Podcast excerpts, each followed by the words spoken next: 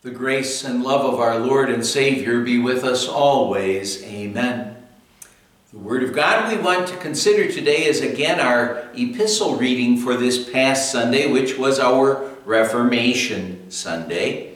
It's from Romans chapter 3, verses 19 to 28, where the Apostle Paul said, Now we know that whatever the law says, it says to those who are under the law so that every mouth may be silenced and the whole world held accountable to God. Therefore, no one will be declared righteous in his sight by observing the law. Rather, through the law we become conscious of sin.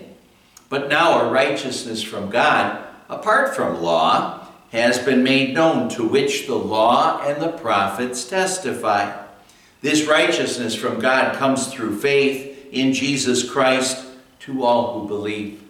There is no difference, for all have sinned and fall short of the glory of God, and are justified freely by his grace through the redemption that came by Christ Jesus.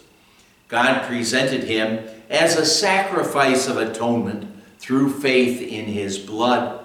He did this to demonstrate his justice because in his forbearance he had left the sins committed beforehand unpunished. He did it to demonstrate his justice at the present time, so as to be just and the one who justifies those who have faith in Jesus. Where then is boasting? It is excluded. On what principle? On that of observing the law? No, but on that of faith. For we maintain that a man is justified by faith apart from observing the law my dear friends in Christ. As a young man, Martin Luther didn't know the gospel. He didn't know the gospel, and the gospel was hidden to so many people back in Luther's day. And because of that, Luther, like so many people, they were afraid of God because of the law. They were afraid of God and His law. But then what happened in Luther's life is that God used an old monk to point Luther to the scriptures and had him assigned to be a professor in Wittenberg, preach, teaching the Word of God, teaching in particular uh, sections of scripture like the book of Romans. And one pastor, one passage that may have influenced Luther greatly is one of the verses in our reading for today, where Paul said, But now a righteousness from God, apart from law, has been made known, to which the law and the prophets testify. This righteousness from God comes through faith in Jesus Christ to all who believe. This message took such a load off of Luther's heart and soul and off of his conscience. It proclaimed to him a righteousness or sinlessness that didn't depend on Luther trying to keep the law, which, well, he looked at himself and he said, I don't do that. I can't keep the law. And that's what made him so afraid of God. But this righteousness from God this righteousness, this sinlessness from God that was given to Luther, that meant so much to him. It told him that God took care of things that he, Luther, couldn't take care of. The law and the prophets here that he talks about that testifies to this, that there's a righteousness that comes from God. Well, the law and the prophets refers to the Old Testament scriptures and the Old Testament scriptures, there are so many places that so beautifully proclaim the gospel message. For example, we can think of what the prophet Isaiah tells us. He says, Surely he, Jesus, took up our infirmities and carried our sorrows, yet we considered him stricken by God, smitten by him, and afflicted. But he was pierced for our transgressions, he was crushed for our iniquities. The punishment that brought us peace was upon him, and by his wounds we are healed. Christ did it all for us. And see, now that's the glory of the gospel.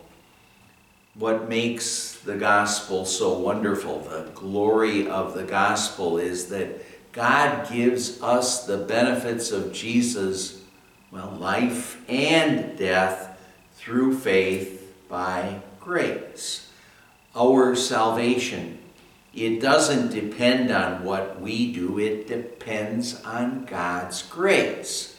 His love for us, which we can in no way earn or deserve. This gave Luther the greatest comfort because when he looked at himself, when he looked at himself and his sin, he knew that heaven was an impossibility. But when he looked to God and his grace and he thought about this righteousness that comes from God,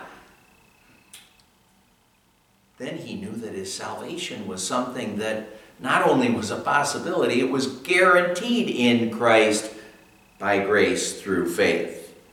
God, in His grace, what He does also for us is He sends us the Holy Spirit to make us believers, to give us faith in Jesus the Savior, so that, like Luther, we know that it's not our deeds, but it's what Christ has done for us that assures us of heaven.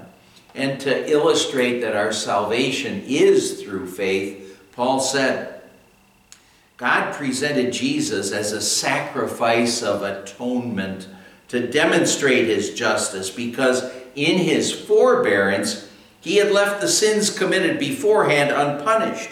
He did it to demonstrate his justice at the present time, so as to be just and the one who justifies those who have faith in Jesus.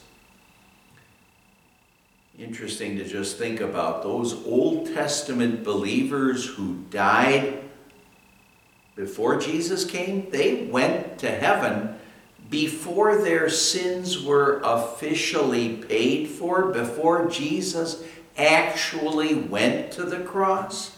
And they were saved through faith in what Jesus would end up doing.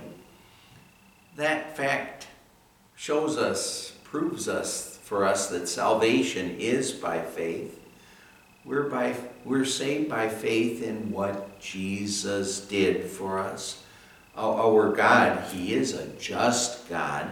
And since He wants us in heaven, what He had to do is He had to send Jesus to live and die for us, to pay for our sins, to live a holy life for us so that we could have His holiness. And now Jesus came. He lived, He died, He rose from the dead to prove that he had accomplished our salvation for us. That's the glory of the gospel. Jesus did everything to win heaven for us. Amen. Let's pray. Lord God, Heavenly Father, the law is a scary message. The law's real purpose is to show us our sin and what we deserve because of our sin. It silences us and our thought to say we can earn heaven ourselves. The law silences us, but the gospel cheers us. When it tells us that Jesus lived and died to pay for our sins, and that he rose from the dead to prove for us that Christ won heaven for us. The law silences us, but the glory of the gospel moves us to say, Thank you, God, for giving us a Savior who did for us what we couldn't do. He earned heaven for us. Thank you, dear Lord Jesus. We pray in your name. Amen. In the grace of our Lord Jesus Christ and the love of God the Father and the fellowship of the Holy Spirit be with you always.